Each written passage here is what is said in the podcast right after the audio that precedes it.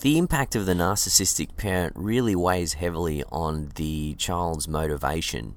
In essence, it kind of distorts self determination theory or our inherent growth tendencies. Self determination theory identifies three innate needs that, if satisfied, allow optimal functioning and growth. Competence, meaning to seek control of the outcomes of our own experience and a sense of mastery.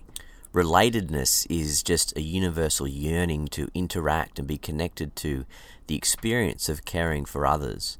And autonomy is the universal urge to be casual agents of one's own life and to act in harmony with one's integrated self. And the actions of the narcissist really damage this integration of self in a big way. When the narcissist hijacks the child's identity, essentially what is happening is they're destroying their innate intrinsic motivation. And it's intrinsic motivation that is so important for feeling purposeful and having a sense of meaning. Their sense of agency is stripped away from them and replaced with toxic shame. In fact, they're forced to deliberately detach from desire in any way, shape, or form and simply be compulsively compliant with the needs of the narcissist. Any inkling of individuality or sense of self reliance, in fact, angers the narcissist because it's perceived as a threat to their own ego state. So, an intrapersonal conflict develops where the child becomes codependent on subjugation of their abuser for their own self preservation. Desire evokes fears of annihilation, and a dialectical dilemma exists between meeting their physiological needs and their psychological needs.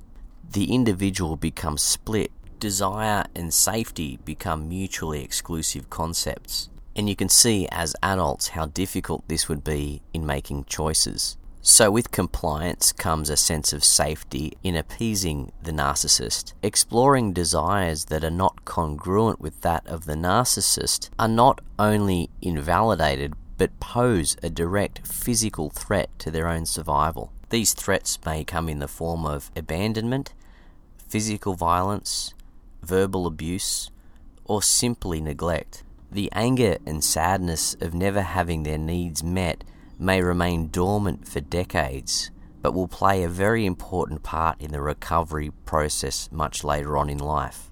The constant unpredictability of the parent's mood leads to constant adjustments by the child to, to feel and pick up on the changing energy.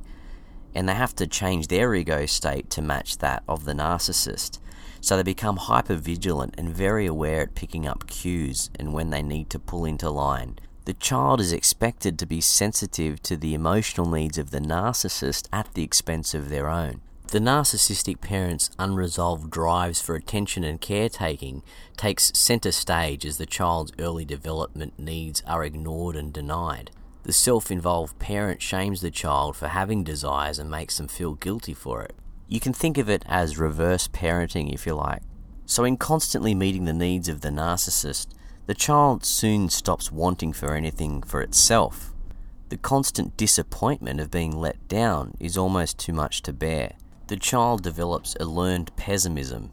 Their personalities are based largely on what they need to do to survive, so their hopes for the future very rarely go further than achieving their basic needs. The full psychological self is not involved in life's big choices. Everything in life feels forced because they don't feel connected with intrinsic motivation. They feel a complete slave to circumstance. And when they become young adults and entering the world, the societal demands seem to inhibit self exploration because of the needs of the adult, and they find themselves compulsively compliant, yet again reinforcing the original trauma. So, the original trauma stems from being subjugated by their narcissistic parent, but then this soon gets upgraded to a feeling of exploitation in society. This is further compounded by having a complete lack of assertiveness.